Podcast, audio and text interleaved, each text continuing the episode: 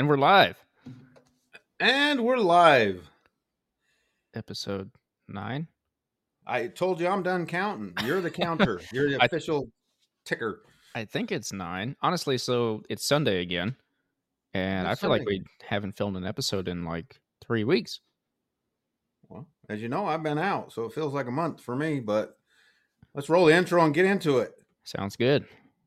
Yesterday at one point, I was in sick.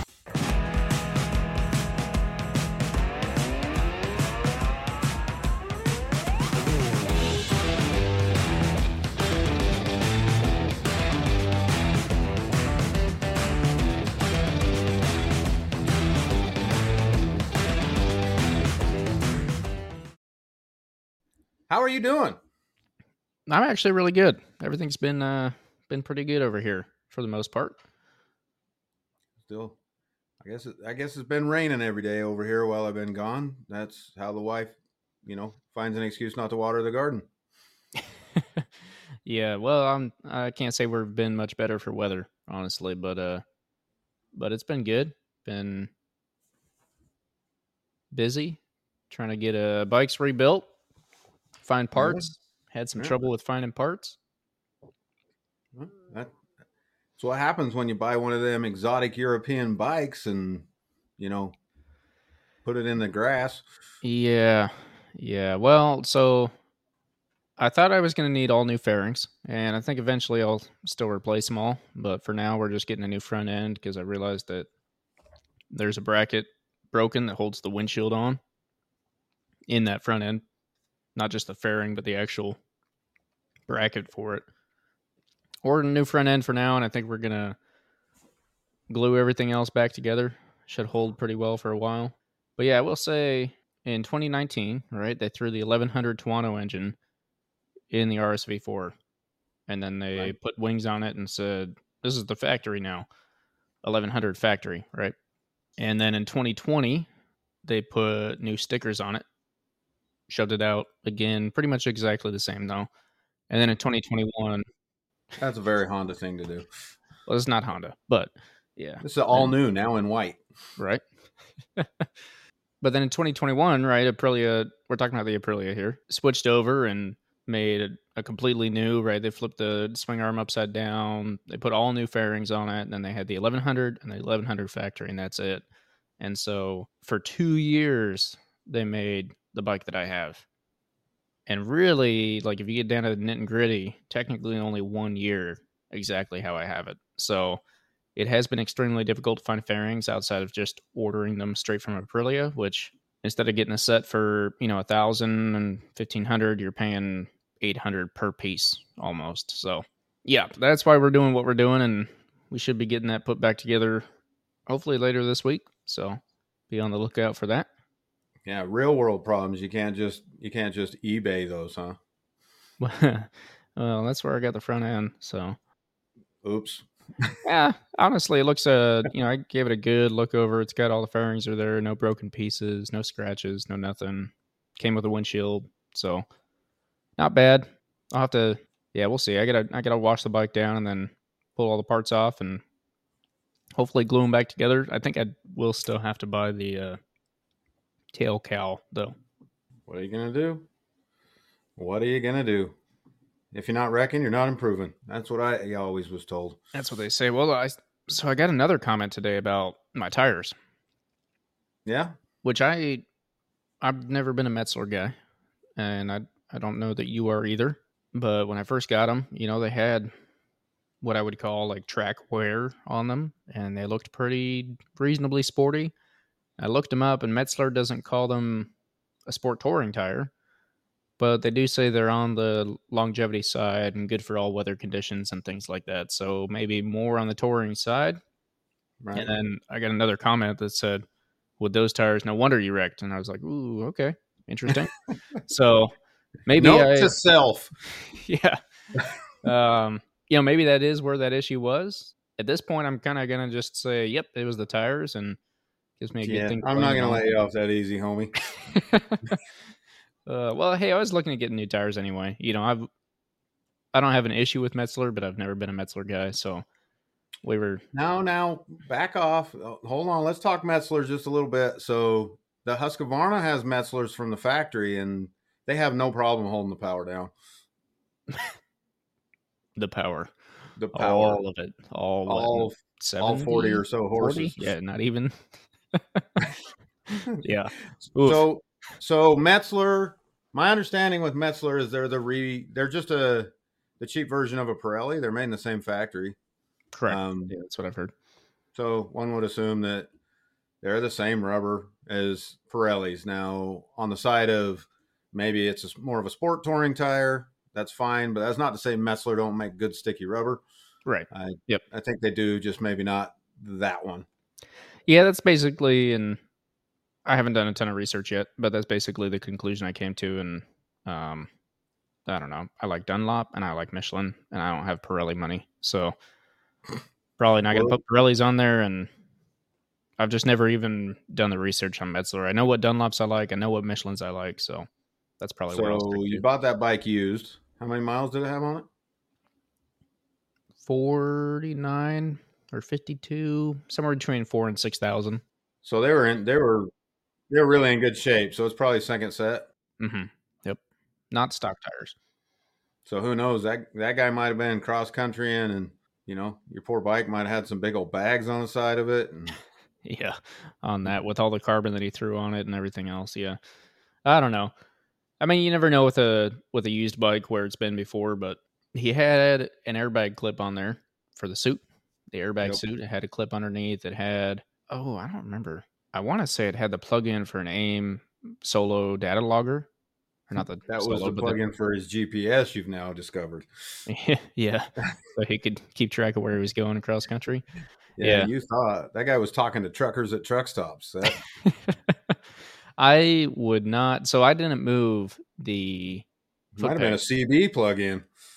I did not move the foot pegs when I bought this bike, and I would not want to ride that across the country with how he had it set up. So, just putting that out there. But He might he might have been shorter than you. yeah, eh, I'm pretty short. I, I'm just I'm just saying it would be I can well. So when I went and got the suspension adjusted, we actually ended up. I lowered it ten mil in the front and five in the rear, which you know, in accordance with whatever they told me to do. Because I asked, I was like, "Hey, you know, I shouldn't lower a bike. Don't want to throw off the ge- the geometry, but I'm short. This bike's tall, and I don't like tiptoeing, teeter tottering back and forth at stoplights. And I'm probably gonna have it on the road a good bit." And he was like, "Well, yeah, you could."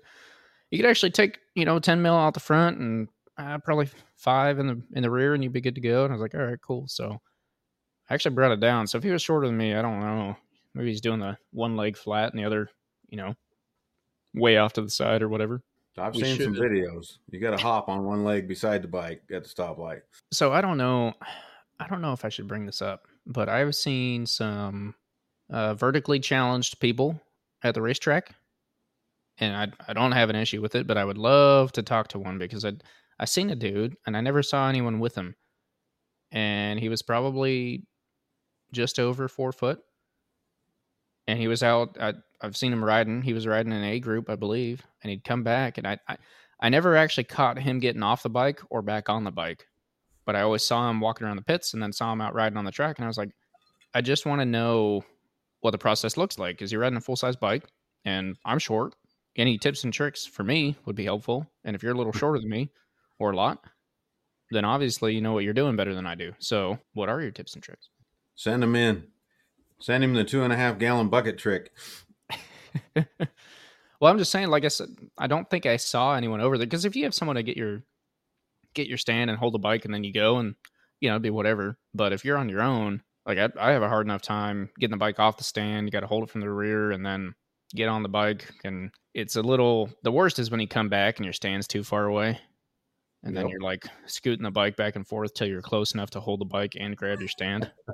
so, or like there's been a couple times I've unloaded the bike from my trailer, gotten up to the garage, realized I didn't have the stand, backed the bike back down to the trailer, put it back in the trailer, took the stand into the garage, and then put it all back afterwards. So usually I'm pretty good now about making sure I have everything set up before I do that. Ah, you talk like that, you're like one inch away from government funding. Yeah. No, I'm not that not that bad. Not that bad. I'll, I'll claim five six all day, all day long. So I know that's my that's my problem with dirt bikes. You gotta you gotta Yeah. find somewhere to crash it, and I don't know what's your what's your inseam. I have no idea. I've never measured it. What when you buy your pants, what's the length? 28, All right, maybe 29. But if it's 29 or more, it's got some wrinkles in the bottom. I'm like a, All I'm a 28, 28. So well that's that's shorter than I thought. I was gonna say your legs might be as long as mine. yeah. No, I mean I'm pretty proportionate, but I'm not. I'm I'm short. So did I tell you about the other uh, new piece of equipment I bought? Uh, no, you didn't tell me, but I heard through the you know the the grapevine. The grapevine, huh? Yes, the good old grapevine. Well, since we haven't told uh, the audience yet, I guess picked up one of those Rabaconda tire changer things. I don't even know Yeah. what they actually call them. I'll go with tire changer, I, I, yeah, I guess. Uh, motorcycle tire changer. yeah. No, I'm pretty excited about it. Hasn't showed up yet. It's supposed to be here later this week, probably about the day this episode's coming out. So be on the lookout for that. Also, I don't think I'll do a how to change your tire episode because there's plenty of those out there on the interwebs. I But, think you should do it. Well, I, I well, mean- I think you should. I think you should do it and say like, you should just send it to me and say, look, now I can change your tires without scratching the hell out of them. okay, all right, easy, easy. Uh, you know, on these bikes, uh, never. Speaking of tire changing, when you have when you're racing or doing track days, it's something to take into account. Uh, you're changing a lot more tires than you're you've been used to. I mean, I'm I'm changing 25 wheels a year.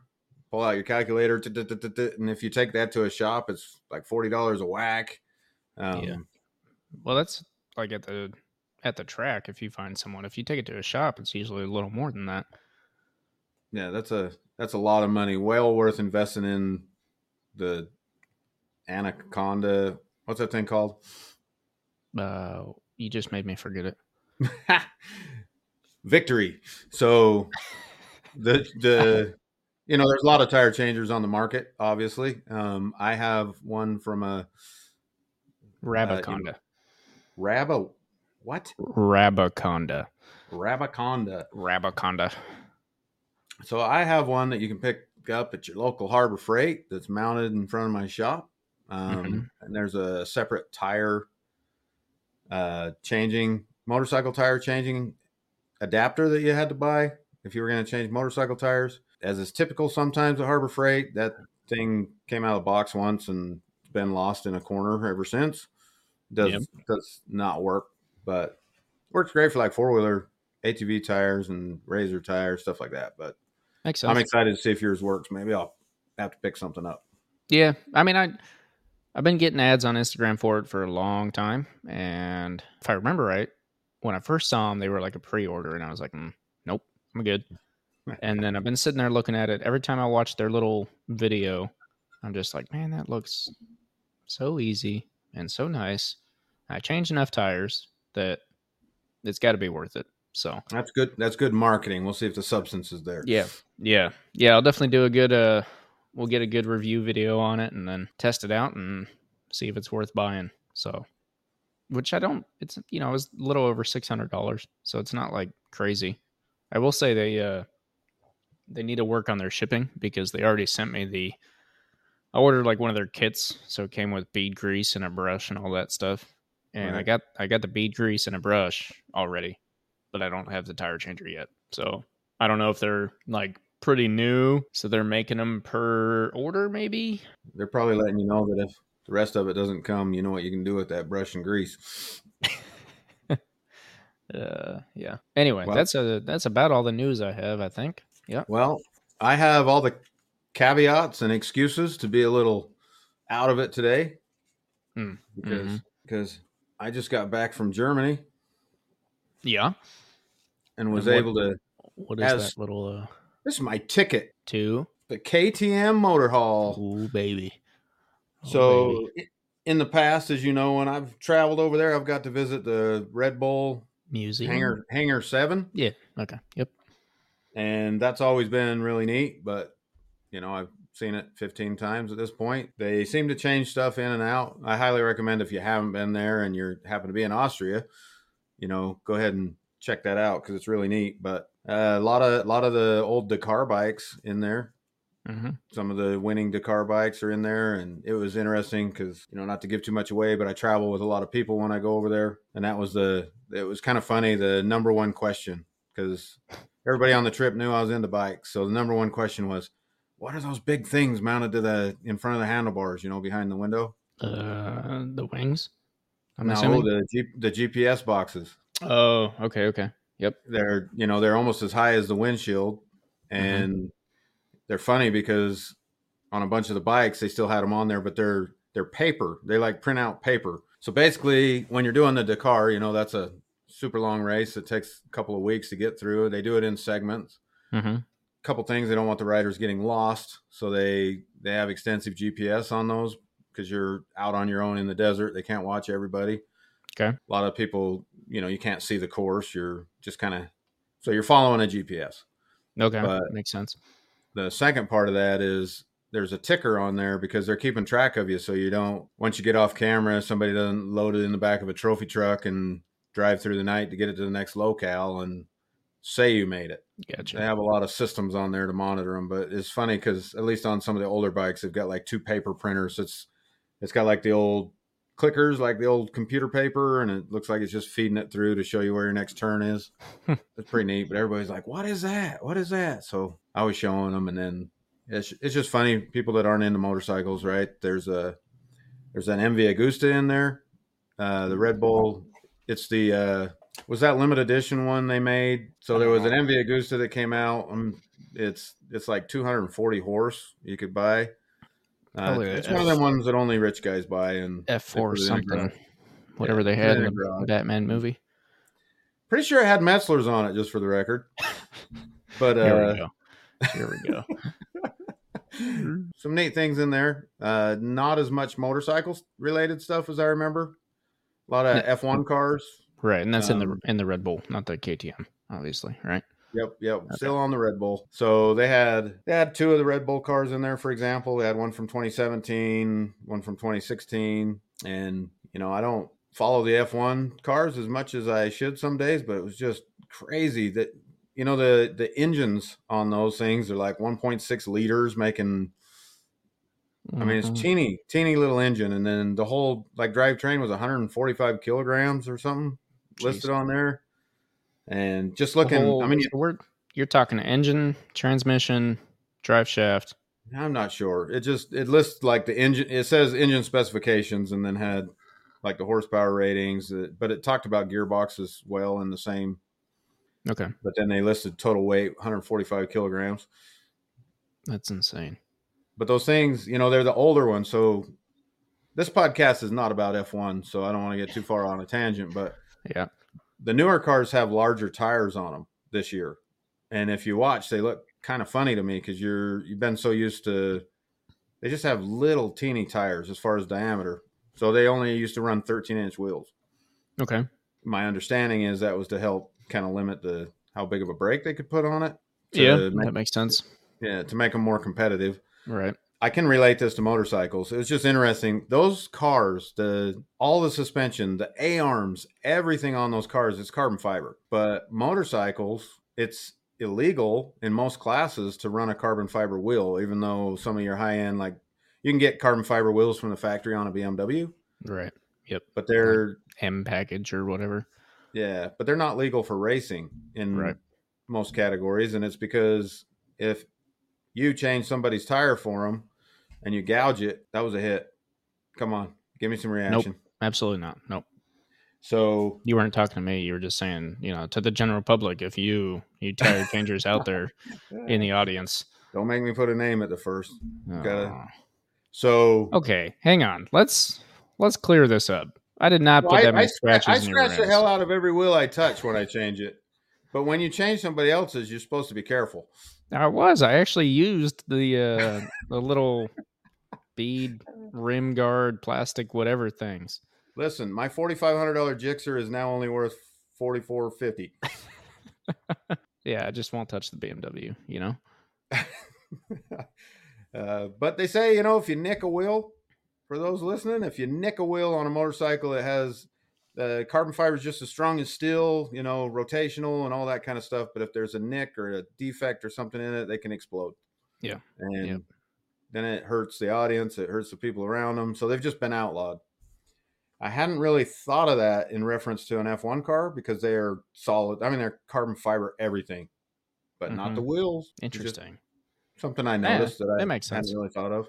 Yeah, I mean they're changing tires probably just as much, so that makes sense. Well, that's what's kind of crazy though too is a lot of uh, I mean take Honda for instance. You know they used to have the cab- carbon fiber swing arm, and then they went back to aluminum. I think people used to be running carbon fiber frames for a little bit. They went back to aluminum because they needed the stiffness that aluminum gives you. So yeah, carbon fiber is a little lighter and stronger and whatever else it might be, but aluminum's coming back around. I guess I don't know. We'll leave that one up to the engineers. Yeah. I actually have never seen an F1 car in person. And I know this isn't an F1 podcast, but we'll bring it bring it around, you know, Marc the other week or month or year or whenever.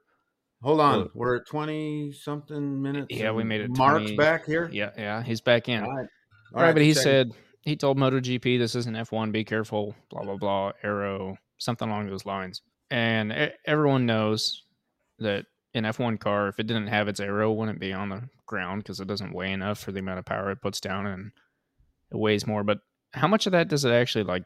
Like, how much do you actually see? How much is obvious that oh, that's definitely an aero piece versus it just looks like a car? a lot, a Okay. lot. So imagine your imagine in your in your mind what the silhouette of an F one car would look like, Mm-hmm. looking down from the top. Okay. let's say what you don't realize is there's like a a big plate across the whole bottom of the car that comes out much further than that silhouette you're thinking of. It's Okay. like on a Ferrari or a high end Corvette, you know, the whole bottom is covered so they can't get air underneath them. Right.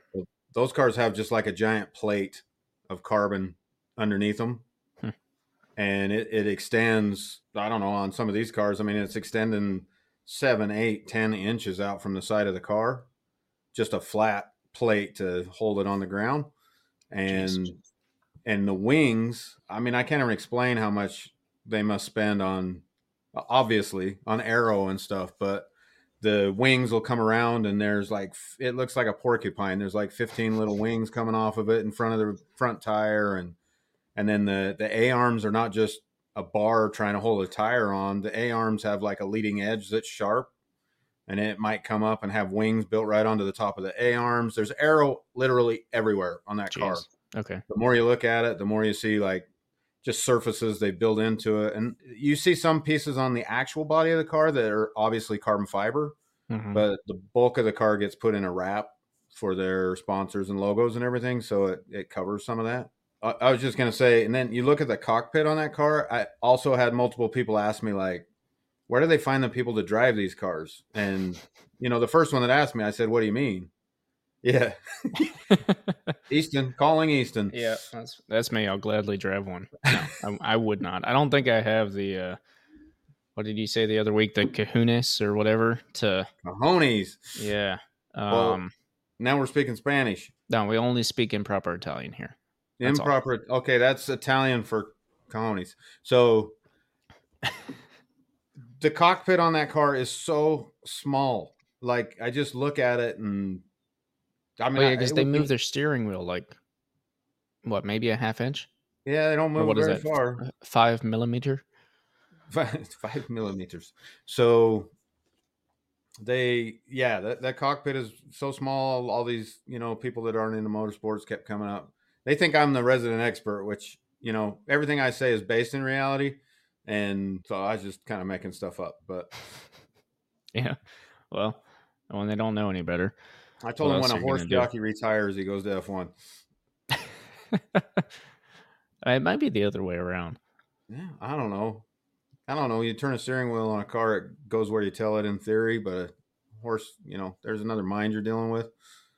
Yeah, uh, I mean, we don't need to get into that. Depends on who you talk to, you know. Well, Well, Anyway. not to bring up from seven episodes ago, but those guys have the they have they have that other brain talking to them in their helmet. That's why I I really hope MotoGP never does that because Oh, they're like in contact with the uh the pit leader, Yeah, crew you- chief guy. yeah, when you're watching those races, there's always some guy in there like push, push, push, push, turn, push, push, push, turn. I'm like, shut up. Yeah, that's funny because I saw a thread. I forget where. I think it was on East Coast Track Riders on Facebook or something. Someone asked about you know using uh, the Bluetooth headset on a track day, and there were a bunch of comments about, "Oh, I use it all the time. You know, music's nice," or "No way, no track group's ever gonna let you do that." Just back and forth, complete opposite. And I was just kind of laughing to myself because I was like, yeah, I mean, I might have thought about it before, but after talking to Ken Hill and him saying, like, nope, just not worth it. Doesn't make any sense for a bike, for a car, sure, for a bike, absolutely not. I was like, yeah, you know what? That makes sense. What you're saying makes sense. So This is really gonna date myself, but here we go. do you remember the old movie uh, Iron Eagle? No, no, I don't. You need know I'm not a movie guy, though. You All should go back and watch that. That was a young kid that was aspiring to fly F-16s, Mm-hmm. and the only way it was good is if he took his Walkman, which was strapped to his leg, by the way, and he would sneak his little metal things with the foam ear muffs, Mm-hmm. and he would play some, you know, crappy early '80s rock Yeah. on there. And then- easy with the crappy. Well, It's no, good music. I love '80s rock. Well, you talking quality wise? Uh, yes, I'm qual- I'm talking quality. It was All right, all right, all right. That's the only way he could, you know, fly the jet. That's the only way he could fly the plane is if he was listening to music. And sometimes I think, man, if I had, you know, like a theme song going in my helmet, you know, maybe that would do something for me. Mm-hmm. But I know that most track days, even if you have like a helmet with a built-in, they don't like that. If they catch tracks that check your helmets, they're not going to let you go out there with like a Sena on it Yeah. because Yeah, I mean. My first track day I actually did with the the helmet I have that does have the Bluetooth in it. I don't remember them saying anything, but I wasn't using it either. So did they check your helmet though? N- no more than the just you know lift your chin up as you're riding past to make sure it's strapped. Yeah, some some track days at Harrison Eurosports when I was talking to them, uh, I know a lot of track days sticker your helmet. Hmm. Okay. Put a sticker on your helmet saying that your gear has been checked. That's the that's the significance of the sticker is that your gear has been also teched. Interesting. Most of the tracks we've been to do not tech that, but Roebling Road definitely made you haul your suit down there, which is such a pain. Yeah, I feel like that one was inter- interesting because we hauled it all down there, and then Nobody looked at it anyway. yeah, I felt like they didn't even look at it. So it's just like, why? They're why just trying to make it hard to push a bike in humidity. Yeah. Well, they're they're probably just trying to make sure people don't ride them down. Because that track did have the like early morning, no sound, whatever limit. So That's true. I learned bring- something neat. Go ahead. I just wanted to bring that F1 back. So essentially, we're saying Marc Marquez is wrong until they put wings on the brake levers of the bike. I think so. Okay. All right. Cool. Yeah, they've got a long ways to go to get to F1 level. Oh, you just said like it, you know, the leading edge and the A arms, and I was like, what? You know, the oh yeah, the the brake guard, the brake lever guard. You could put a little wing on that, and because they're, I mean, the GP bikes are insane. Like Honda was testing a new. I might have said this a couple weeks ago or whatever, but testing some new aero on their swing arm Mhm. on the side of it to keep the side of it down when you're going through a turn, and, and, like it, it's nuts, right? So, but I guess until they, yeah, until they put wings on the end of the windshield and the brake lever and the uh, the toes of the boots. Oh, oh my gosh! Imagine if Alpinestars put wings on the end of their boots. You'd Why scrape them on the they? ground, but I bet they have. I bet if you look, you can find some. We definitely got. I mean, we definitely have helmets that we can put. You know, some helmets are advertised as three separate wind diffuser spoilers on the back of them that you can switch to. so That's for buffeting, though, in theory. Yeah. for- That's and I have ridden on a few different helmets, and the ones that have something for the wind to go through to keep the helmet down is actually quite nice. Because otherwise, you stick your head up in the wind. On a sport bike, it's not too bad because you have that windshield that kind of creates that bubble. But you haven't rode. You haven't rode JK Moto's Ducati yet. well, The handle, the handlebars are taller than the windshield. Well, I thought we were gonna get a double bubble on there before I ever wrote it, but I guess maybe not. We'll see. I, I ain't seen it in Um, the mail yet. But my my XL six hundred that I had in high school, I had a helmet with you know with the spoiler, and there was a a very distinct point where I'd look down and you could tell it was good to go, and then you lift it up, still good to go. But if you turn it, all of a sudden it just starts getting you know your whole head gets whipped back. Right. You turned it just enough to either side, so that one makes sense. But wings on the boots, now that's a new idea. Like I said, they'd scrape on the ground, but maybe you just bring them up and on the oh yeah on the outside of the leg. Why are they putting them on the swing arm? Why don't they just put them on the leg? See, you start looking like Batman. anyway, you said you learned something new. You lost me. What did I learn new? You lost me now. I don't know. We were talking too much about. I Aero. learned something new about the carbon fiber wheels. Oh, okay, okay. Yeah, we're we're done there. But after finishing the Red Bull Museum, Mhm. Hangar Seven, I got to go to this one. Here it is again. Bigger letters for you. That's different. Yeah, it's another Yeah, sticker. this- it's a it's a free sticker. Free sticker. Wow. Free sticker. And that's good because the stuff I bought there was overpriced. So Imagine that. KTM Motohall. Uh, again, I, I'm going to keep bringing it up because I was there with a lot of people that have no motorsports knowledge, skill, care, anything. To drive into that Motohall facility, somebody said, Why are we touring KTM? They hardly sell any in the United States. And I said, how old are you and where have you been? Uh, I'm pretty sure, and I didn't look these numbers up. I should have looked these numbers up. I meant to, but I'm pretty sure KTM's outselling at least a couple of the Japanese brands at this point. Are we counting Husqvarna? Yeah, if you count KTM, Okay. Husqvarna, and Gas Gas. Yeah.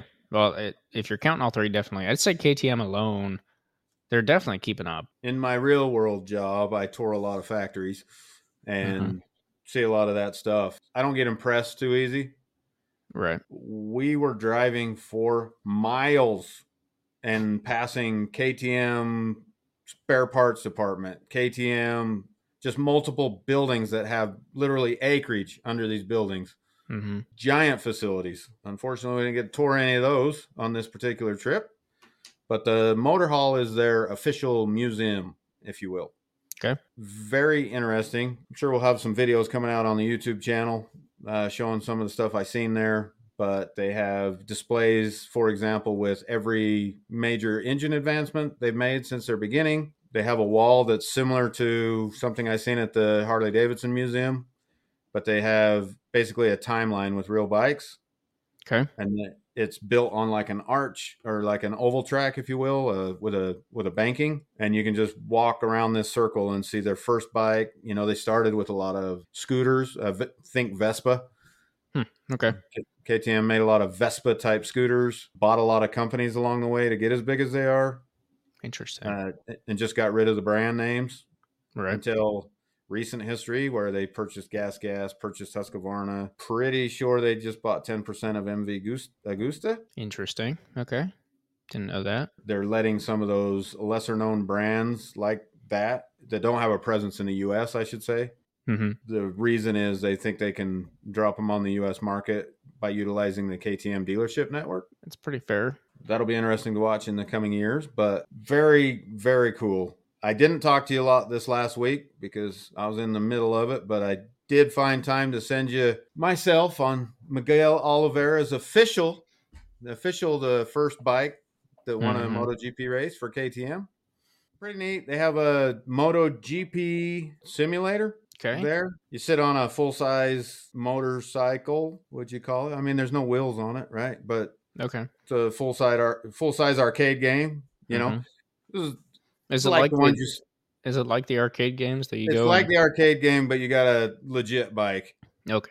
I've always wanted to, you know, put my race suit on and then go to the arcade and uh, just just roll in. yeah, see what people say. But anyway, Safety first. maybe one of these days. Yeah, let's do it together. That'd be fun. You find one of them things, I'll roll in there with you. That'd be funny. All right, let's do it. Anyway, you, you had that. They had like a movie showing the history, but it was just it was very cool. KTM's a big operation, and it's funny that so many of the American colleagues I had with me don't realize they're everywhere. And Yeah. as, as we know, you know, listening to this podcast, the people listening to this probably know, but KTM's making a ploy to become the biggest, baddest thing in MotoGP. Mm-hmm. But this is like their last frontier. They've won like 17, don't quote me on that, but like 17 Dakar races. So they they rule the off-road motorcycle world Right. in that aspect. They absolutely have the big ADV bikes. They're definitely have chomped into anything BMW is doing with their GS line, but they've got the full range, you know, all the way up, all the way down. Well, that's the only thing I would I would counter with is that you don't see the RC8. I'd say is their only full size sport bike, actual, right? You got their RC390. You have the Dukes, the the uh, naked sport bikes, but you don't see a full size faired sport bike on the road from KTM. And I think you and I both would love to, honestly. Oh, Um, absolutely. I'm thinking of buying an RC8. Yeah, but it's kind of kind of interesting because you're you're not wrong at all. I mean, obviously they're they're going all out in MotoGP. They kind of have been for a bit, but it's actually starting to show that their money's doing But what something. do we always say? I'm going to tie this back in, but what what do we always say about come on BMW, get up there in MotoGP, right? yeah, but there's been statements from the company, and I still hope they get there. Don't get me wrong, but they've made statements that they get more advertising by hanging pictures on the or just the border of the track says BMW all the way around it. yeah. The- they get the safety car. The safety cars, the all you know, the ambulance driving around, everything's everything's marked up BMW, and they don't even race a bike. Yeah, well, they do. Maybe that's just America, but I thought that was most races. They'll do the like pre. I don't want to say most, but they'll they'll have someone out there on a one of their superbike, world superbike riders go do a lap Yeah, of the like track par- on there. parade lap. Yep. So they're getting a lot of advertisement that way, and I mean they're selling a lot of S one thousands. Mhm. which that goes to a whole nother argument though so if you're ktm you know the r1 they're saying it's gone in a couple years yeah, the r1 is supposed to die which I don't believe that. There are six, yeah, obviously, because it is dead. But I don't. the world's changing my friend and i don't want them to kill it either but but the r1 is going to potentially die if the r1's gone they're not selling Yeah, the super bikes, no one wants them. yeah they're one not the selling leader everybody's too interested in the naked this and the crazy that and the this is great around town, but you can still carve out the canyon and you can still do a track day, yeah all in one. Yep. So the world's changing. So if you look at KTM, I mean, I seen all over Europe. KTM's a pretty prevalent bike in Europe, of Mhm. course. I mean, you see street bikes. So they're they're a prevalent dirt bike in the United States, but you don't see a lot of KTM street bikes. Right. Man, I we spent a night or two in Switzerland Mm-hmm. And I, you know, just walking around, walking around the town at night, just watching everybody that drives by. There's those 390 Dukes were everywhere. It's like everybody's driving a 390 Duke, going to work in the morning. You know, you'd sit out there and watch them, and they're. I mean, that's and, and in Europe they have different laws on what you can. So the whole licensing system's different, which Okay. we don't need to get into all that. But you, it's really hard to qualify to drive something that big anyway. Right. It's a lot of small bikes running around the villages, they call them. I call Yeah. them small towns, but European flair. Villages. Well, that, yeah, interesting. So that was the KTM Motohall. I it was definitely worth again. I wouldn't make a special trip to Austria to see it, but But if you're in the area, if you're in the area, absolutely put it on your stop. You know, when we were when we were leaving, there was a there was a tour bus pulled up with nothing but blue hairs in it. I mean, they were people in there, retired people mm-hmm.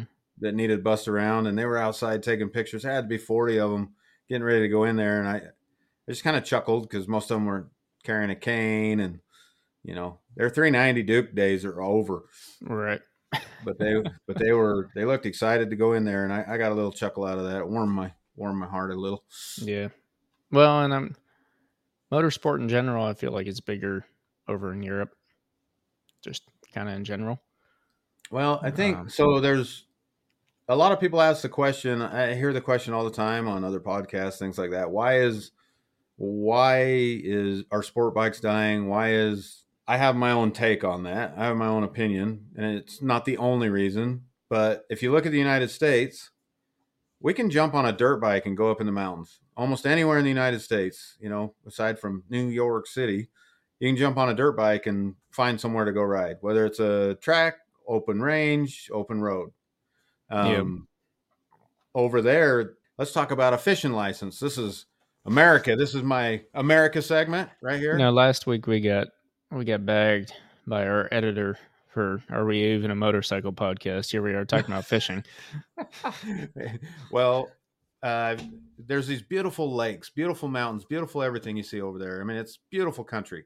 Right. And uh, I asked somebody, this was years ago, but I asked one of the German guys, like, man, you ever go fishing down there? He's like, no, it's too hard to get a license. Hmm. And I You knew he was into fishing. Can't just go to Walmart and buy it. No, it's uh it's not it's not just that. So in the United States, the people own the river. Okay. Yeah. So sure there's rules, laws, regulations, you can't hike here, don't dump your trash there, blah blah blah. Right. But in Europe, the government owns the river, and so you have to get the right to go fish on the government's river. Okay. So that that small difference, that's just a small difference, right? Right. That small difference makes everything more complicated. So when you go to get a fishing license, you have to be approved by the government to fish on their river. So the fishing license in general is much harder to get. Okay. and then the permission for the access to the spot. And then uh, just the rules. I mean we have rules here obviously you know catch and release or how many fish you can catch and all that kind of stuff. Their laws are you can't keep a fish here you can't catch a fish there.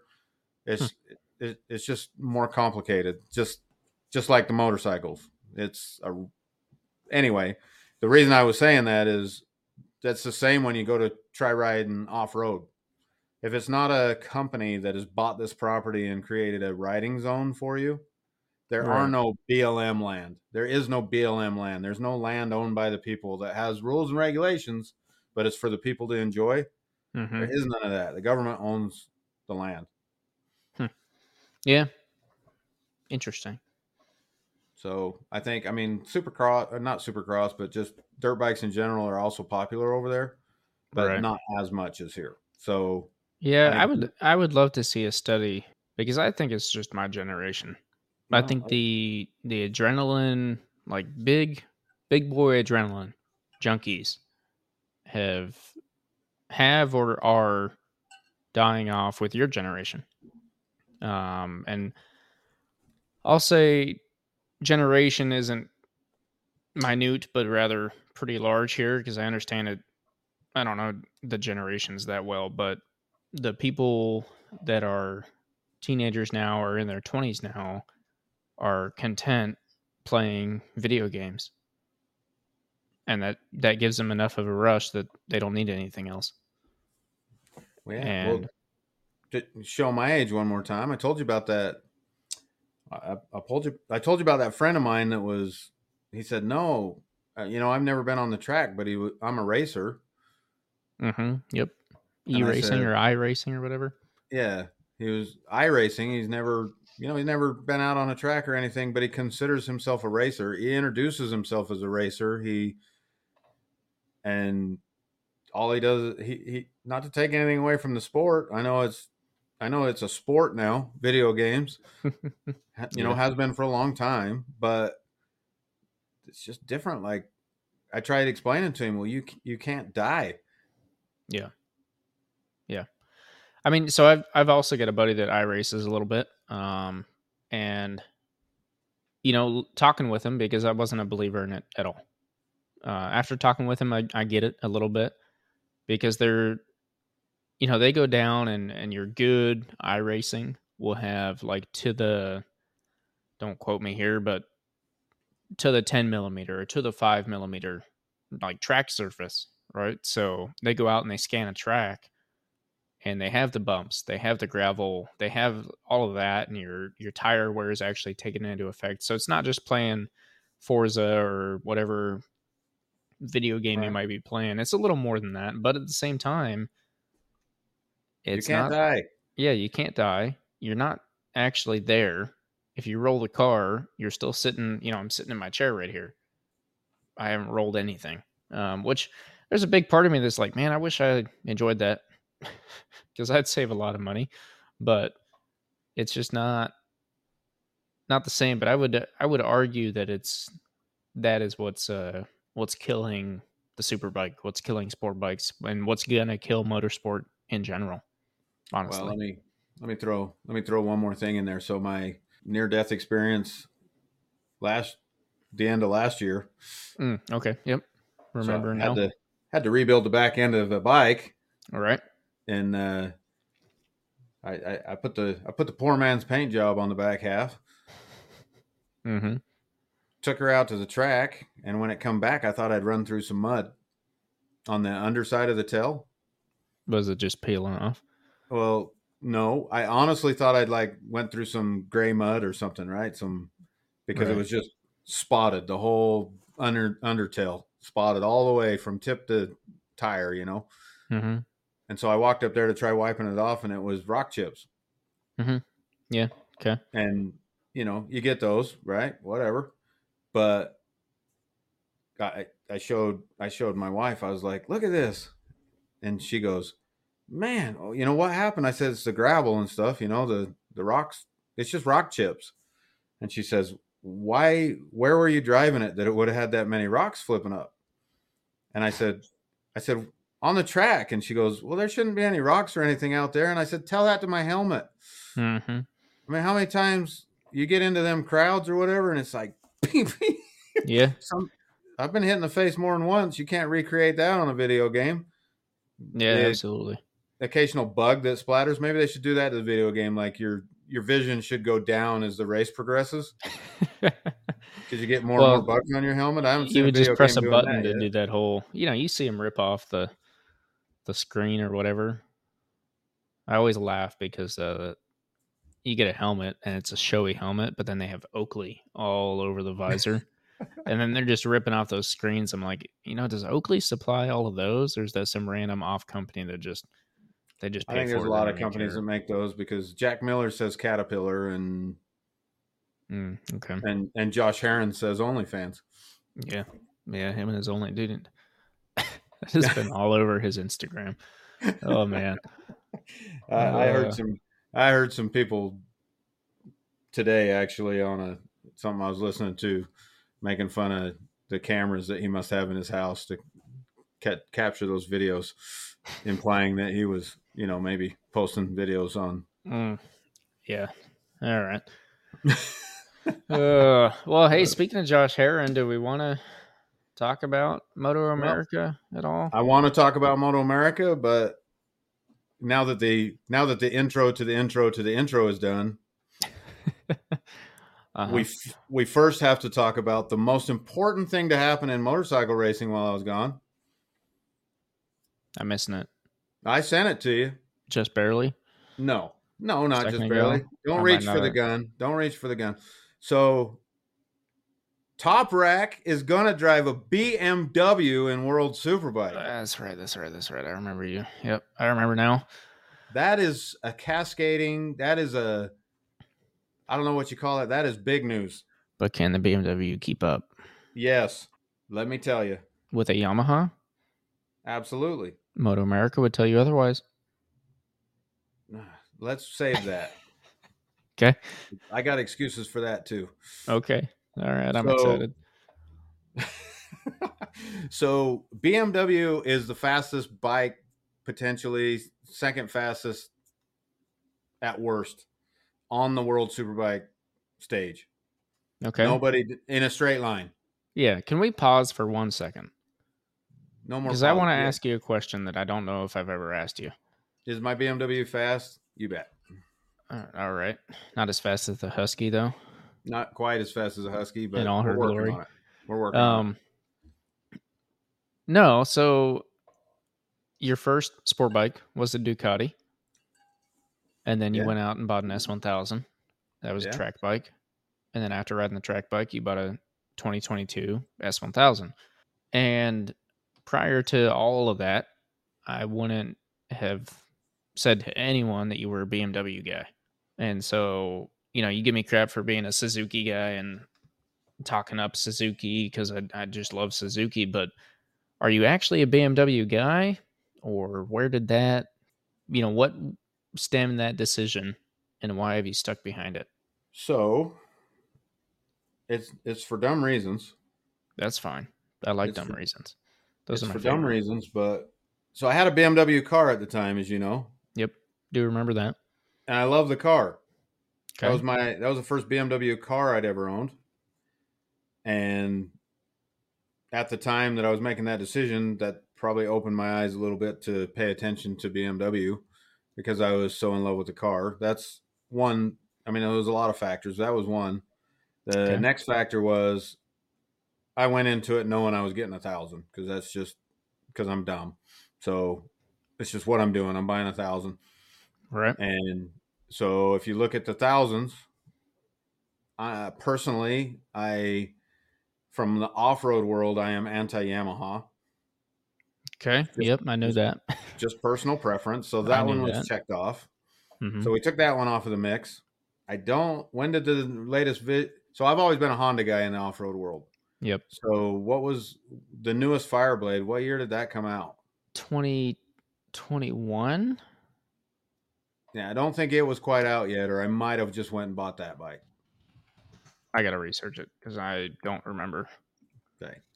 So it would have been it would have been like me to just go buy a Honda because that's what I do. But I didn't really like the used ones on the market. I didn't like the fact that there it didn't seem like there'd been many updates on those. Um, Right.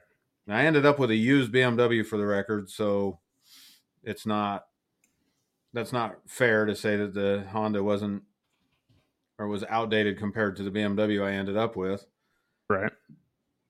but as much as people don't like it, I f- and as as much as that doesn't even matter now because I'm race fairing out and everything else, I really fell in love with the funny headlights.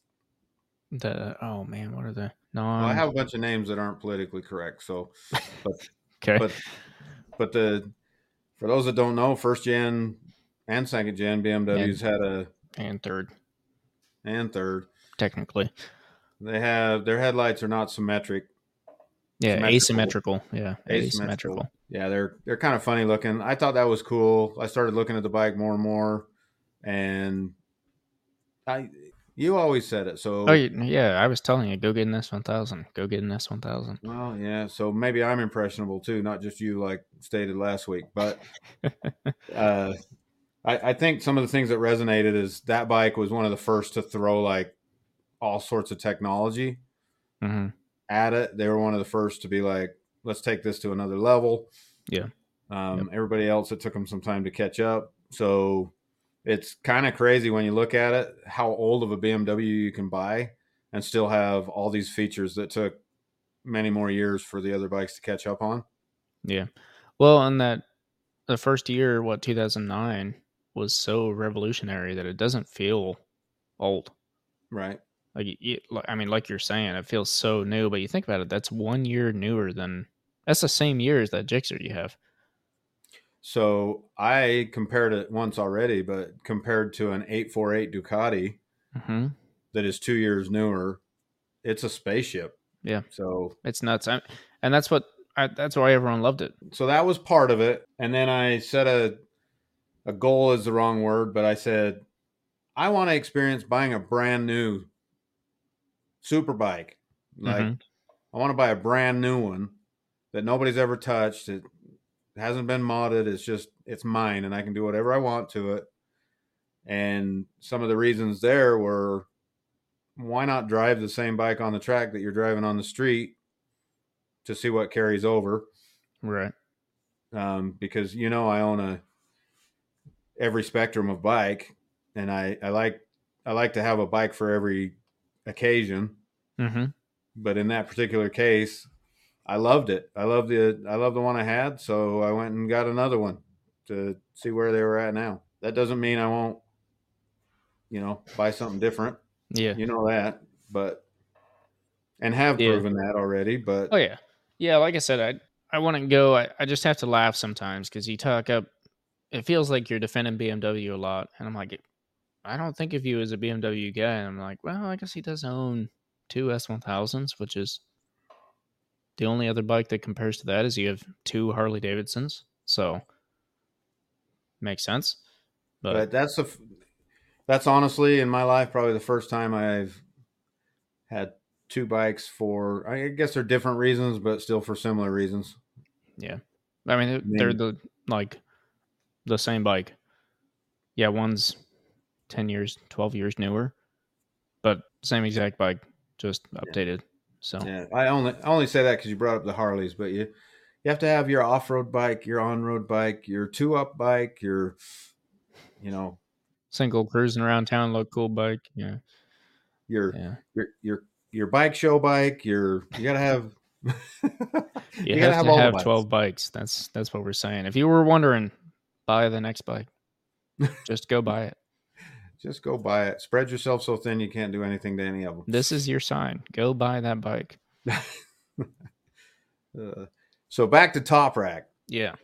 Okay. So this is interesting. This is an interesting move. Not just uh, leave BMW out of it.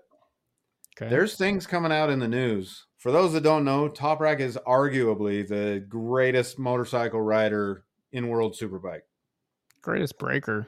Yeah. Greatest greatest breaker maybe in any motorcycle Maybe. genre. We have yeah, I mean we were talking about that. I don't know if it was on or off show, but the difference in brakes between World Superbike and MotoGP. And Yeah, I got a good look at them by the way.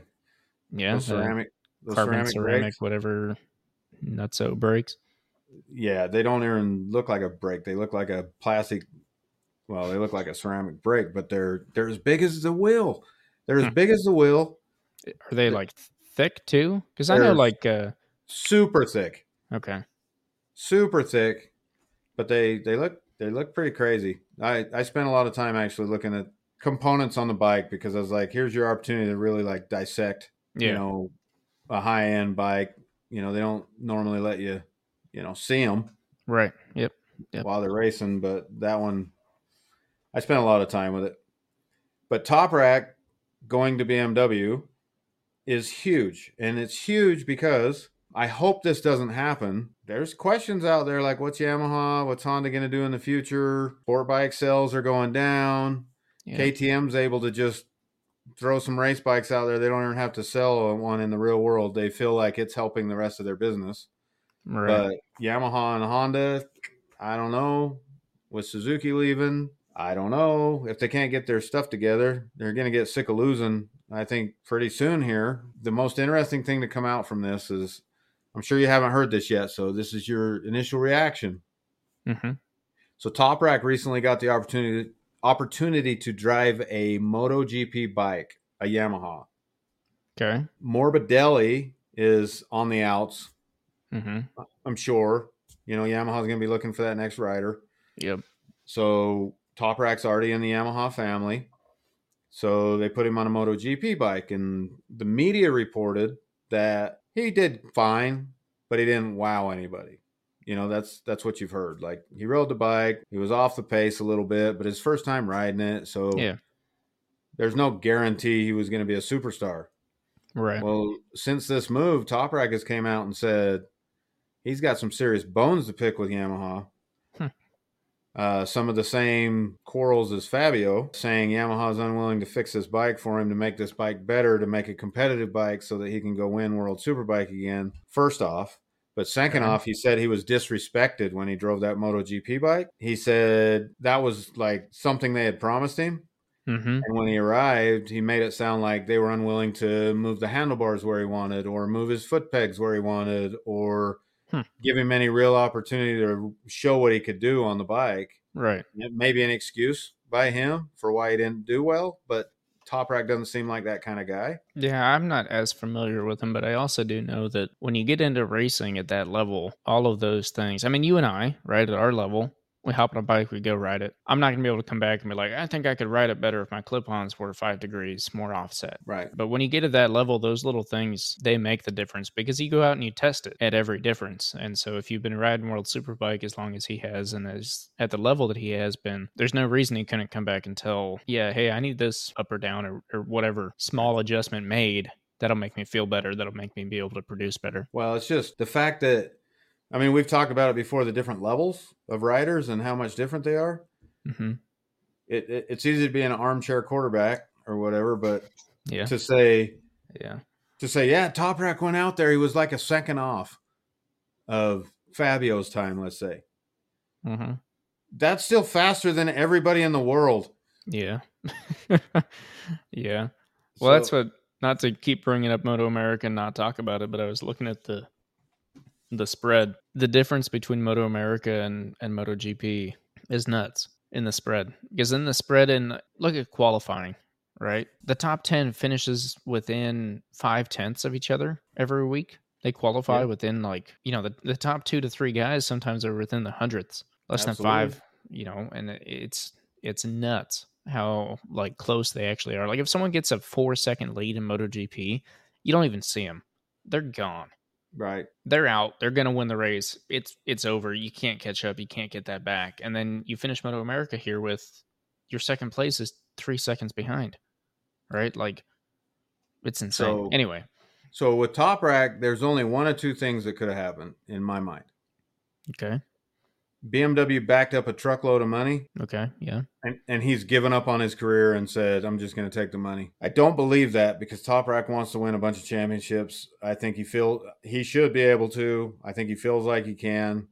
hmm But if I'm looking at that field, there's not a ride for him at Ducati. Ducati's got like seven Italian riders over there lined up. yep, Toprak is Turkish for the record. yeah. Then they definitely don't want him. Then so if I look at the field and I'm confident in my ability to ride, to brake, to turn, BMW has the speed. They're the only ones really with the speed to match Ducati okay, World Superbike. If he looks at it and feels like he can, they got great brakes too. Nobody's arguing their braking ability. right. It's the some things with the turning. Mhm. So if he thinks that he can jump on a BMW, have the same speed as the Ducati, he can do his famous braking. All he's got to do is figure out how to turn it. That might be his best chance for a championship if Yamaha's not gonna. Yeah, well, and one would argue if he can have the speed and then brake like he normally does, he might be able to get away with it anyway, even without the brake, uh, the turning being where he wants it to be, or where Right. Yamaha had it, I guess. So what that does, what'll be interesting to watch now is, so BMW is fielding a four bike team in World Okay. Superbike. Mm-hmm. Interestingly enough, Garrett Gerloff is on the satellite team, if you will, which is Bonovo. Yeah. Okay. Think about that for a minute. Yeah. Weird. what Easton's thinking about right now is doesn't Lenovo sponsor Ducatis in MotoGP? hmm Yep. Anyway, Which always some of the MotoGP sponsorships crack me up. Yeah, Lenovo like- makes they make like those teddy bear clothes your your boy wears. What's his sponsor? Who? Grin and Barrett, Teddy Teddy Grams or something he's got on his suit all the time. Uh, I don't freaking know. Grin and Barrett. Yeah, Some Uh, clothing company in Europe we don't know about. I don't know. It's Grin and something. I don't know what you're talking about. I can tell you don't know what we're talking about. So Unless you're thinking of like Poland Bear. yeah, that one. Yeah. The teddy bear. Uh, yeah. Uh, Polar Bear, what's that? A clothing company? I have no idea. I've never looked into it. I don't know. Okay, so Don't I'd ask the editor right now to put like some words across the bottom. Okay. Yeah. Teddy bear referred to as Poland bear or grip. Or whatever. Research it. so I, I hope all this makes the show. But Oh, it will.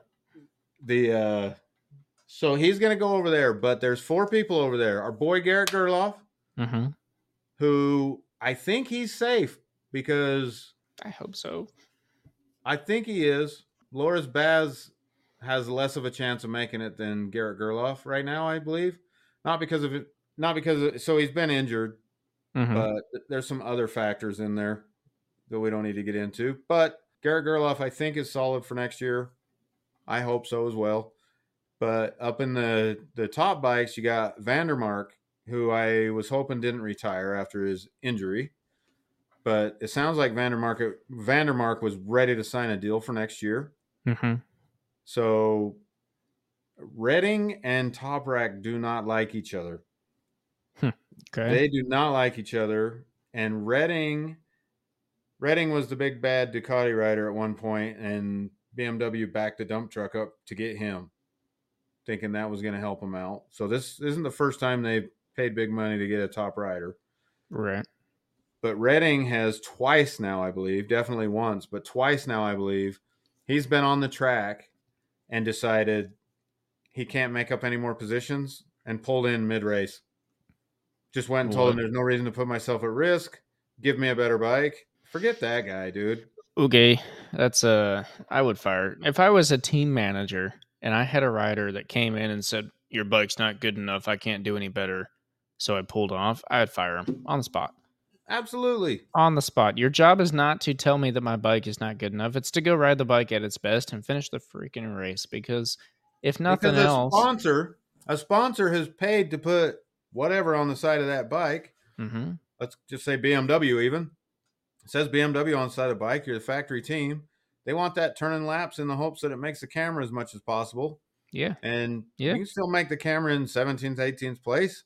yep. I mean, they'd probably rather you went and crashed the bike. So Well, if you take last place, you get more cheers. we, we found that out, huh? yeah, with, from the live crowd. Oh, what a love the guy in trooper. last place. What a Yeah. hero.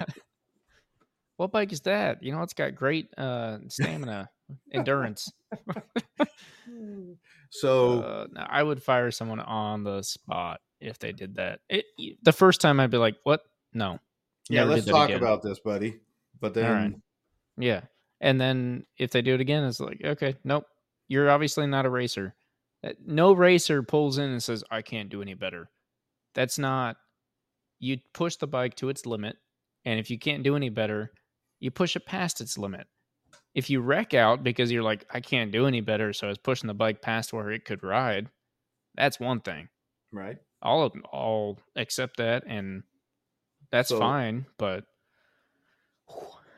I'm upset. Anyway, So the the money bet is Redding is he's gone. okay. Who knows where he'll land or if he does. So we'll have Toprak on the top BMW. BMW's trying. Yeah. They're gonna get the they're gonna get this right. so I wonder if KTM's doing the opposite because are they in World Superbike? Mm, Nope. Nope. So maybe they're doing the opposite of BMW, where they're like, "Hey, wait, we're gonna start at the top, and once we figure that out, then we'll build a bike for everything else." Whereas BMW down. is like, "Well, we make a bike, let's see if it can race, and then maybe one day, maybe." I don't actually, honestly, honest opinion, I don't think BMW is ever gonna go. I think they make a superbike purely because someone at the BMW factory wants a superbike. So they've convinced enough people that it's worth it, and they like racing. I, anyway, I don't I want to seen see. an I seen an interview with Gerloff, and I'm gonna I'll, I'll leave all the names out, but I'll quote it as close as I can. Garrett Gerloff's own words. Uh, he had a opportunity to to write a stock Mhm. S one thousand or M one thousand rather. Okay. So the same bike as he races in World Superbike. right. He said he was surprised at how fast it was, but he said he wasn't contractually obligated to say that. He said it really is a fast bike. He said some of the struggles that they have is it's hard to argue. He said the electronics are so good. Hmm. He said on a BMW they're just so good that it's hard to like explain. I know you like to pick on BMW and say they don't have a soul and all that. And he didn't just go with it. He he didn't exactly use those words, but what he said was it's so good. And I know that's cliche. That sounds funny to say. It's so good. And even he was saying it sounds weird to say that. Mhm. But you need you can have too much grip coming out of a corner. You need Yeah. the bike to slip a little bit. Mhm. And you need the bike to you need, you need to feel it. You need to feel what's going on behind you.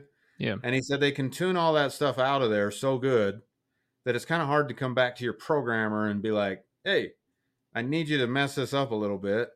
I need take it back to a bike so I can Yeah. feel it so I can feel it riding. I mean, it's the same as you could argue it's the same as Pecco with Ducati. That's true. That's what- true. it's That's what basically saying. what he said, right? He's, he's like, you've made it too good to where I don't know what the difference between the edge and over the edge is. So, yeah, Yeah, Garrett was definitely alluding to that, but it's interesting. I think I mean there's a lot of arguments out there. There's we've talked about it before, but They say the BMW needs completely revamped. Maybe the S1000 stays the same, but maybe they should make the M1000 an entirely different bike. A lot of people say the it's the it's in the swing arm. Mm-hmm. The way they do their swing arms for their street bikes will never work at that level. I'd like to see Yeah. them do good. Obviously, so you'll quit giving me crap is the biggest reason. More and more, they're putting riders that I like on the bikes. So Hey, just just always remember that I convinced you to buy an S one thousand back in the day. okay. Where do I send the check? Taking full credit. Where do I send the check? Hey, when you win a race this year, Yeah, that's all me. that that's good. I just started reading a Mind Gym. I just started reading the book Mind Gym. It's supposed to make me a better racer. Mind gym. Yeah, like mental health exercises it's or mental focus exercises. it's it's it's a positive thinking for athletes basically in Okay. envisioning the envisioning where you want to be rather than Ah, yes. in- Yes. instead of instead of going out there and say i can't do this because of this this and this picture going the out there and saying why not me picture the win. picture the win so i don't know man I, i'm only on chapter one but I, I bet if i make at least chapter seven of the 14 chapter book i could probably i could probably win No, you have to picture you re- finishing the book. that's where it starts anyway, I like BMW riders. I, I'm a guy who roots for riders. yeah. Of course, I root for bikes, but No, I. uh, I, I, never took a second look at KTM, honestly, in MotoGP until Jack went there, and Mhm. now I just bought a KTM jacket the other day. Like, I, Here you we know, are. I'm go Yeah. Jack. You know, I and and there's certain riders that I'm just going to follow them no matter where they go. Mhm. and I have my own preference on bikes, but BMW, I'm really rooting for them because they're putting. I'm a Garrett Gerloff fan. He happens to ride a BMW. I root. I was rooting for him when he was on the Yamaha, but Cameron Beaubier, he's on a BMW now. That's cool. Yeah. But Yeah, don't get me wrong. I like BMW. I like their bikes. I always like the S1000. I have my differences with the newer models, um, but I haven't actually spent enough time with one to fully have an opinion on that. And a lot of it comes from I watched so many bike reviews of that bike that I've got like everyone else's opinions, you know, sitting in the head. So you go out on a bike and you've got everyone else's opinion there, and you're just trying to compare and see if it's true or not. So you don't really open up your own path to what you actually think until you debunk, if you will, everyone else's opinions. And I don't think I've had enough time on one to fully get rid of that. Uh, I will say the time I spent on yours, there's no argument for how fast that bike is. But I would love to ride thank a you, Ducati. Yeah. I would love to ride a ducati uh and realistically an r1 and a cbr because i've ridden yours i've ridden my aprilia. They both have this feeling of you're going so fast and you don't know it. It doesn't wow you.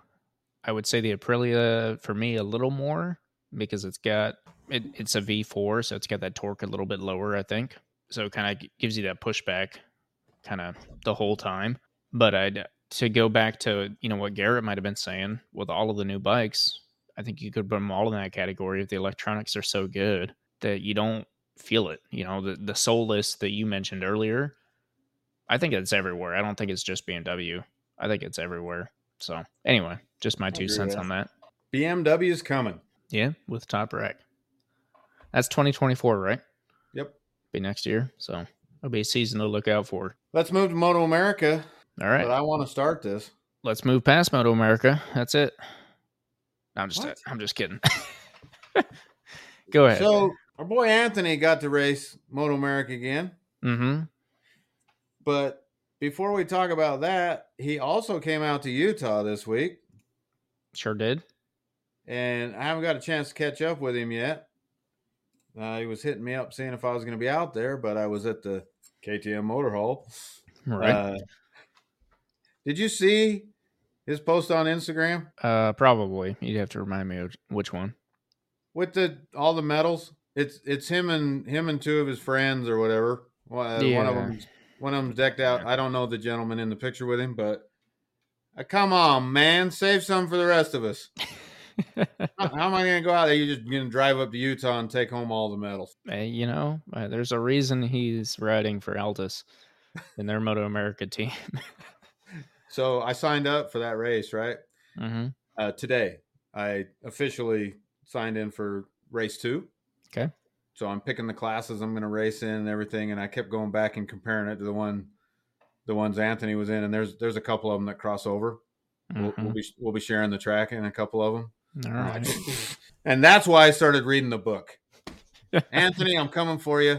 I got I got to finish this book. The I'm mental focus is there. Think about He's going to get to chapter seven, positively dream and think that he's chapter 14 at the end of the book, and then envision himself in the win.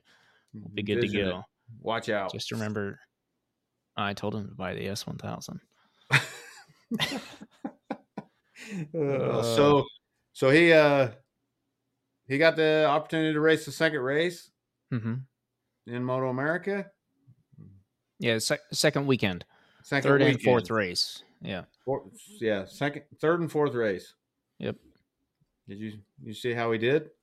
Uh, I believe it was 20th in the first one and 16th in the second. So- Uh, caveat for those that don't know, I think that race fields thirty plus bikes.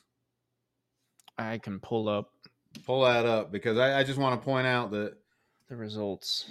twentieth is I'm sure not the results he wanted, but uh, uh in a MotoGP race, at that's the stock 1000 yep. at Alabama.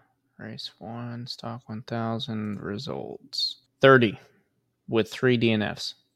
Yep. So 33. I'm just throwing that out because he's twentieth. He's I'm calling it mid pack.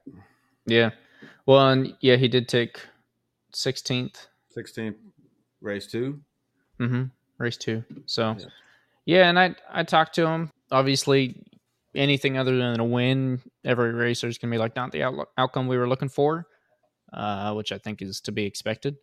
But you also got to remember he's a he's a privateer most of the time and doesn't have a ton of experience on a Suzuki, I believe. With this one also, first time at this track, so you know that's asking quite a bit of a guy that isn't hasn't done a Moto America season or two or five or ten or however many.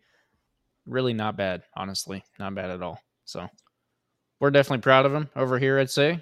Absolutely. Hoping uh Any word on is that is that it for uh him racing for those boys? I haven't heard either way so far. Brandon Paasch.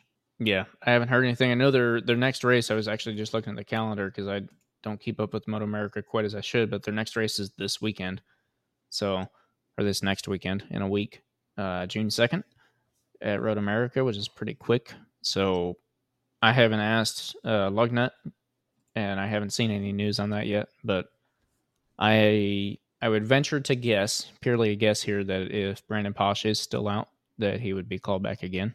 Um, but I have no confirmation on that. So, or on the the status of BP right now. So, Just getting these other classes out of the way. Did you see Kayla Yaakov got on the podium?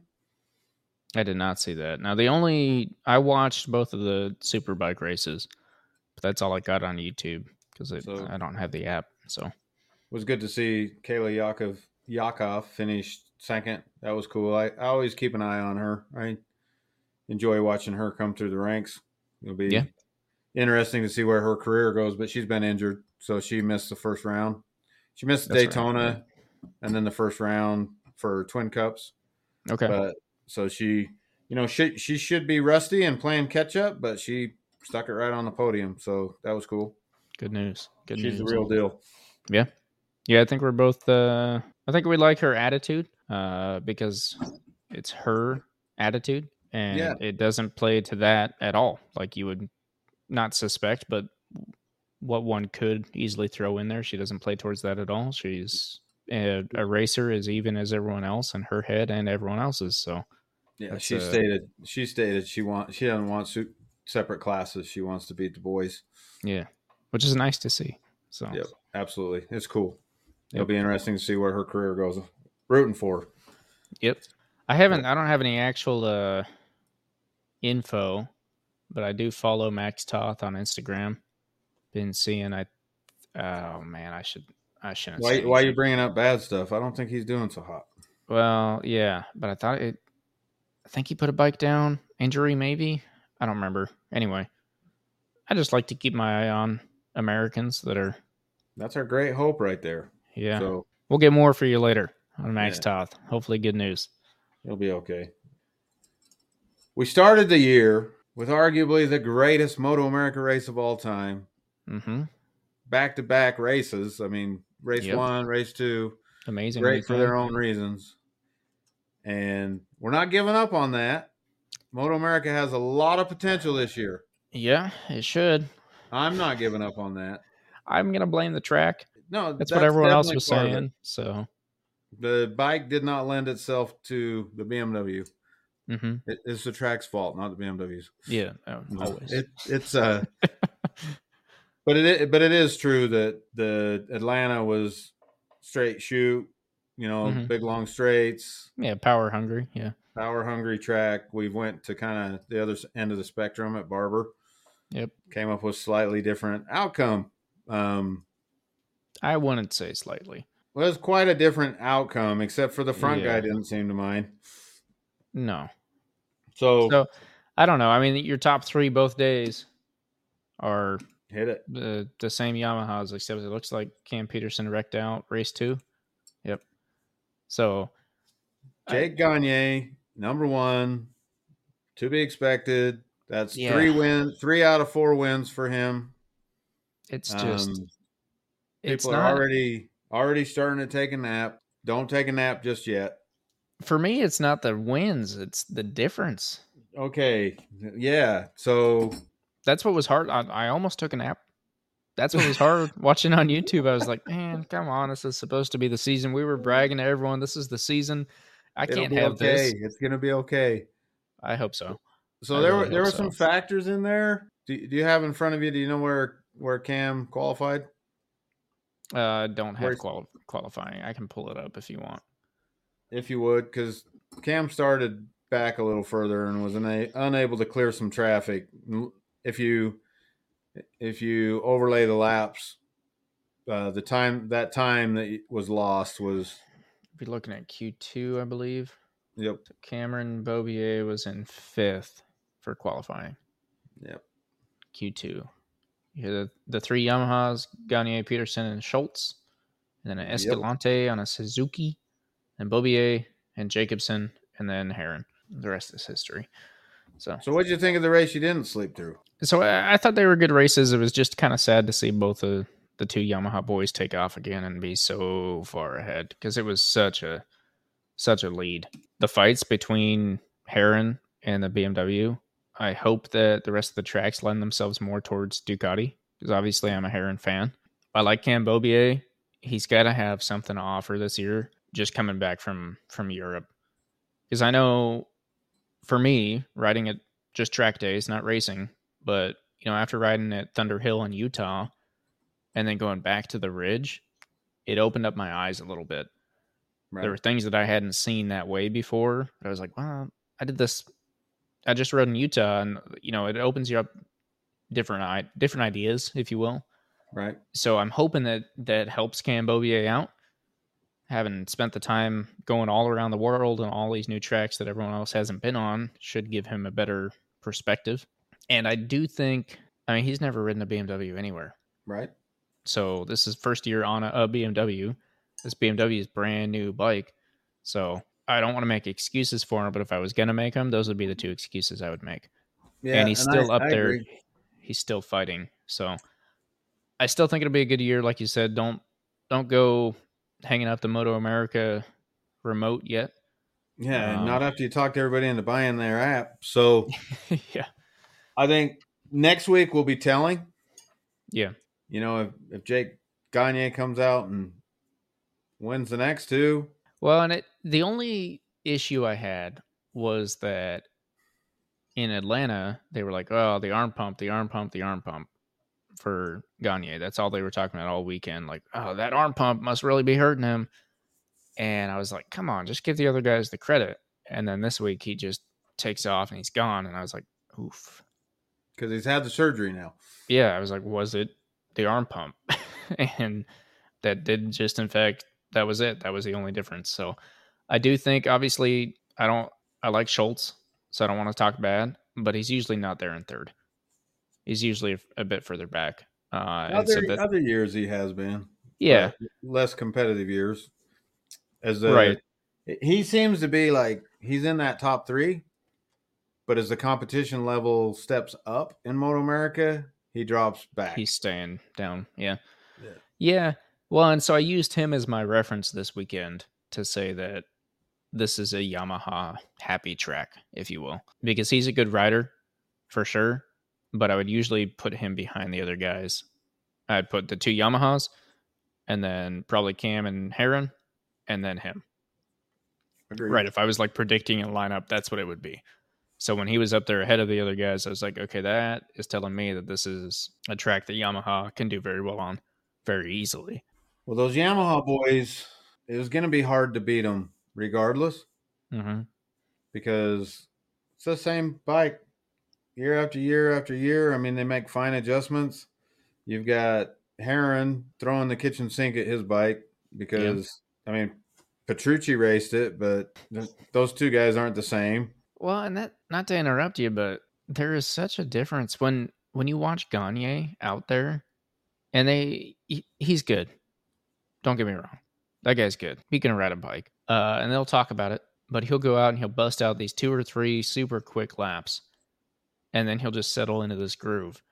So it feels like you see him in this groove more than anything. He looks like he's just you know Sunday cruising. Yep. Whereas Herrin's out there and his bike's rocking back and forth, sliding That's- out from under him, bouncing. as Herrin, man. That's just how he corner. rides.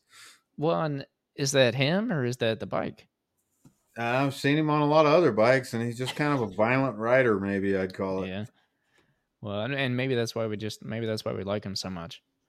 Uh, because I'd, I'd rather have that and unpredictable than a dude that I mean, yeah, we've talked about it plenty of times with with MotoGP with everything, right? The dude, the robot out there on the bike that just makes it look so easy is not fun to watch. Right. It's cool. You don't take the credit away. Yeah, absolutely, he's a good rider, but it's just not as fun to watch. So, and that's just where it's at. Again, I, I I don't mean that in any aspect of I don't think Gagne is a good rider, or I don't think Pecco's a good rider, or anything like that, because those guys are obviously amazing. They're producing amazing results. but- Imagine how good Gagne could be if he ate meat. Is he a vegetarian? I didn't know that. I, I believe so. So That reminds me of some some show the wife was watching today. Someone was like, "I'm like eighty percent vegan, so I'm vegan most of the time." I was like, "That's not vegan. It's not how that works. You're either vegan or you're not." Well, I'm pretty I'm pretty sure he is. So imagine he'd probably already have won MotoGP like three times if he'd eat a steak every once in a while. no, no. See, he didn't put too much weight on. That might be true. He could cut his hair though, and he'd be good. that would probably make it the difference. He does have quite the hair. Yeah. Honestly, I don't. I'd be interesting to see Gagne hit over to MotoGP, but I don't think he ever will.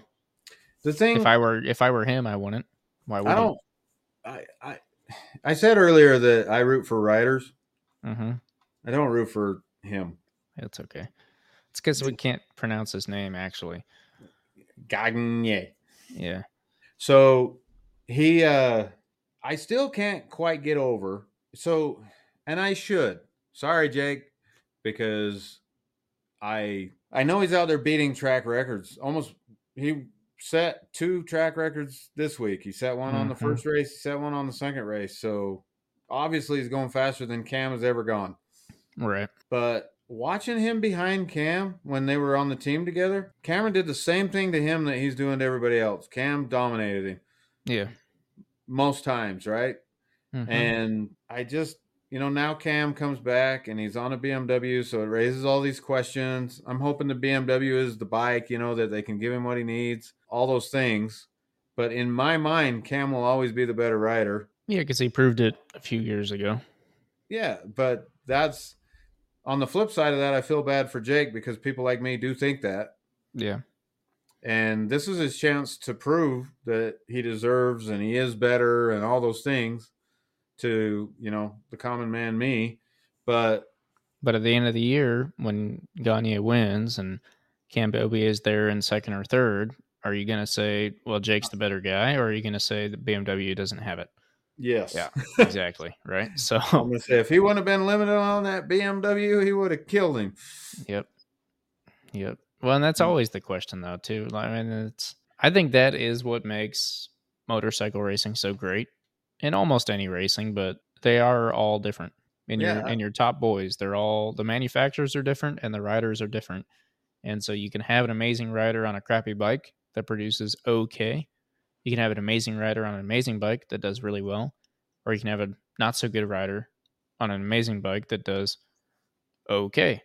And so you get that that good mix and then it's less watching well, a little bit less watching racing and also deciphering like who is actually good and which bike is actually good and that's so let me put this out there again.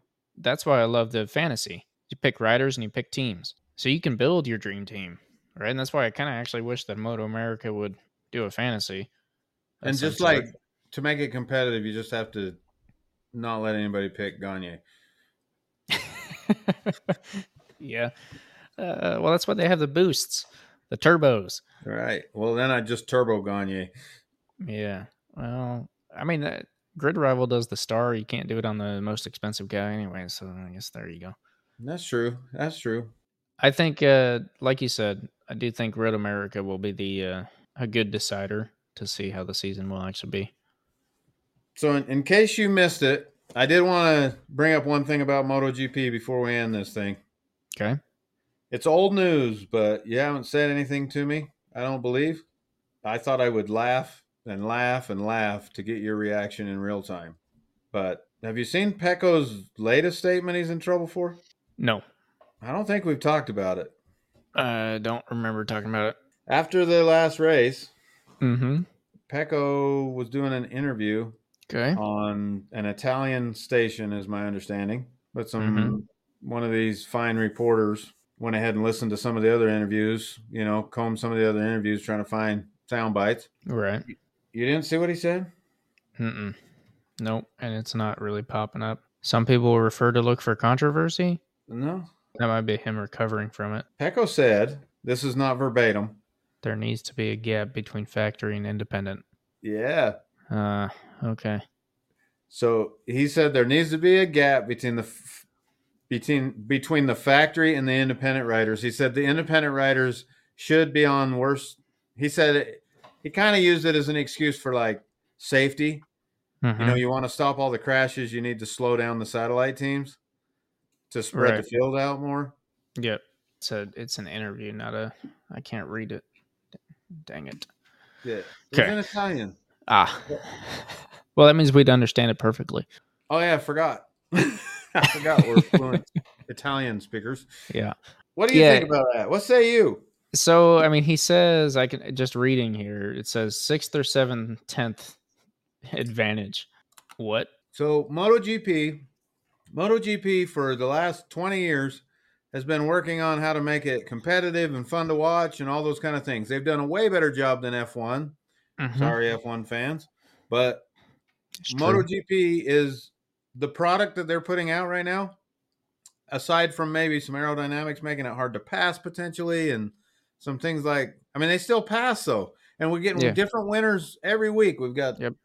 we've got winners putting them on the ground from you know, I mean, if nothing scoring- else, dudes are throwing their bikes in the gravel. So if you're like a NASCAR fan and you're a NASCAR fan for the wrecks, get over to MotoGP because they're there. absolutely. I'm not happy about it, but they're there. For him to come out now, is the pressure getting to him?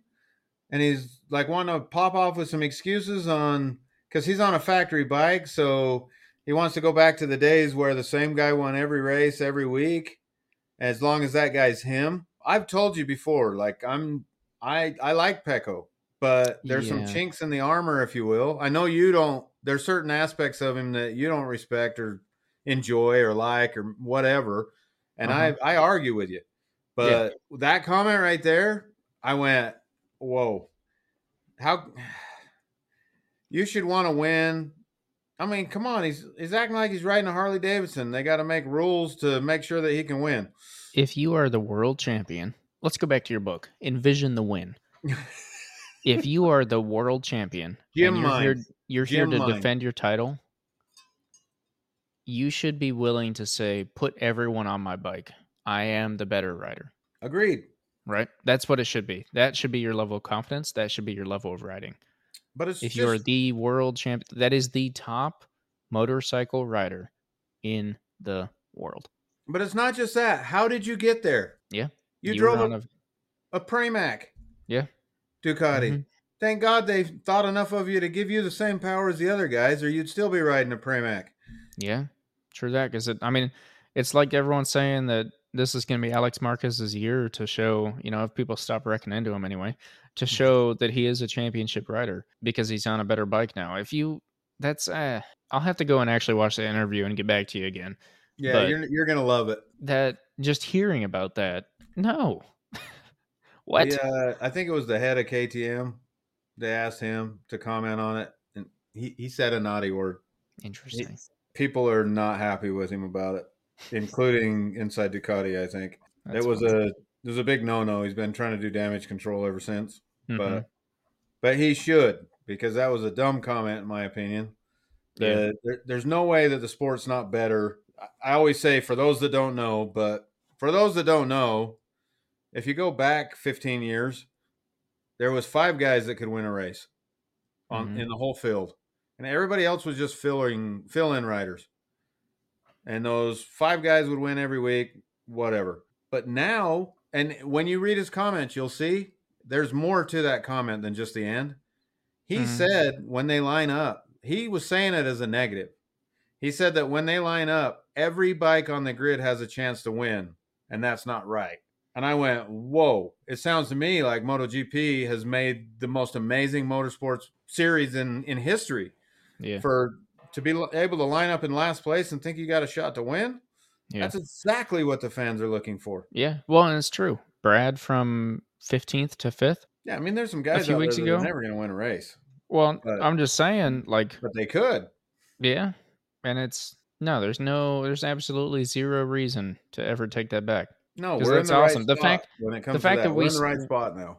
we start and i i don't even know how to put it but just like you said i don't actually know i'm on the edge of my seat the entire time because if it weren't for the wrecks could you imagine if if as many people weren't wrecking out as they could i mean Bezzecchi right we were looking at him at the end of last year he's pulling through this year but Bagnaia is right there with them Right? Jorge Martin's a one or two lap wonder. We're doing sprints this year. That's his game.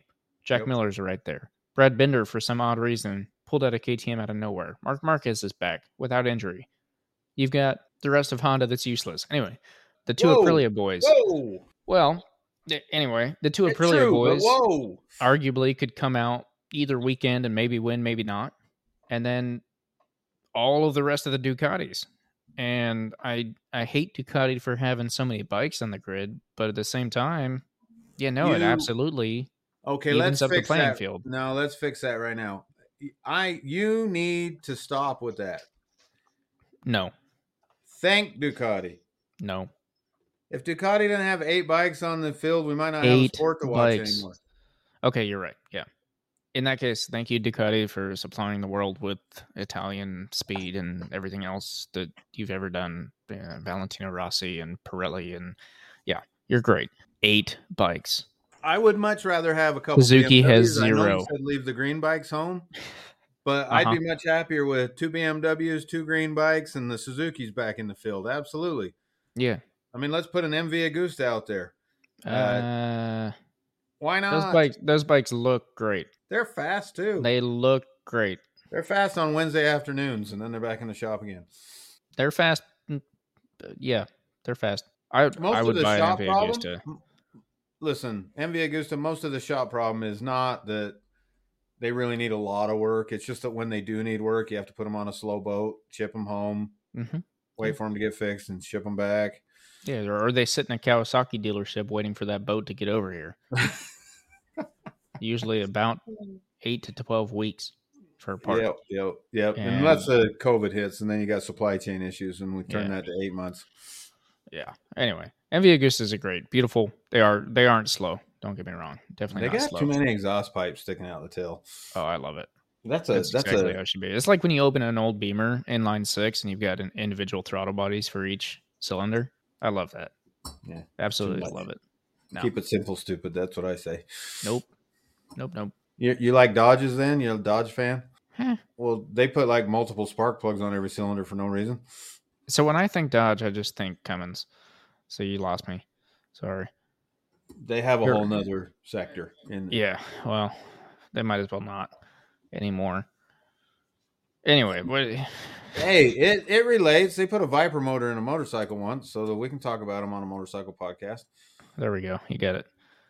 Yeah. Well, and Diesel Brothers made a motorcycle out of a cement mixer. So We don't want to talk about those guys. Now we've gone too far. We better end this thing. Uh, all right. Well, What do we got coming up? so Moto America again next week, obviously, kind of back to back for us, two weeks apart for them, but due to awesome Germany Germany trip, back to back, and then MotoGP the week after that. I'll be getting the Aprilia rebuilt hopefully this week, maybe next week. They'll be on the lookout for that. We're ticking a couple couple more weeks closer to the track day circus. Track Day Circus once again. Again, still not sponsoring us, but we're sponsoring them. We are here. Buy your tickets. go, to, go to Track Day Circus. Come and Uh, see us. Yeah, we'll be out there. Apex Assassins out there. Legion Motorsports or Legion Track Days, I guess, is the other one that'll be out there. Yeah, come say hi. Uh, if nothing else, even if you don't buy tickets to to ride, come hang out. Bunch of stuff going on. Said it before. We'll we'll keep saying it. Come visit for one day or or both days. It's Fourth of July weekend, so there's definitely plenty to do in and around UMC. And I'll say it one more time. I think we've got Ken Hill to back us up here on this one now. It's the UMC perimeter, maybe the last time ever offered. There are people, wink, wink, nod, nod, that are trying to make it so that's not true at some point in the future. But uh, as for the foreseeable future, last time the perimeter may be offered at UMC. So if you're looking for a great track that is one of a kind and an amazing experience, Track Day Circus is your venue. Absolutely. We appreciate everybody that subscribed. Like to ask that you subscribe if you haven't. Follow us on JK Moto Instagram as well. JK Moto Podcast. Yep. JK Moto Podcast. Yep. And if you're not on YouTube and you're on any other platform, go ahead and fit, hit that follow button. We'll be here every week. We're not leaving anytime soon. So we're not going to be one of those ones that has nine episodes and, and dips out because they don't know how to count to 10. We're going to make 10 and many more. I think that's, uh, Huh? So, one last thing. yeah. One last thing, and then we're ending this. okay. So, this is looking a little long, this podcast. Yeah. So, the first person, the first person that comments, what? I'm going to give away a free JK Moto t shirt to the first person that listened to this podcast long enough and comments on YouTube with Metzeler MV Agusta. Metzeler MV Agusta. I'm sending out a free t shirt. go ahead comment comment that subscribe follow us on instagram send us a dm and we'll get your info and get you a, a t-shirt sent over Perfect. all right thanks for being here we'll see you Yeah, guys next week you. See ya.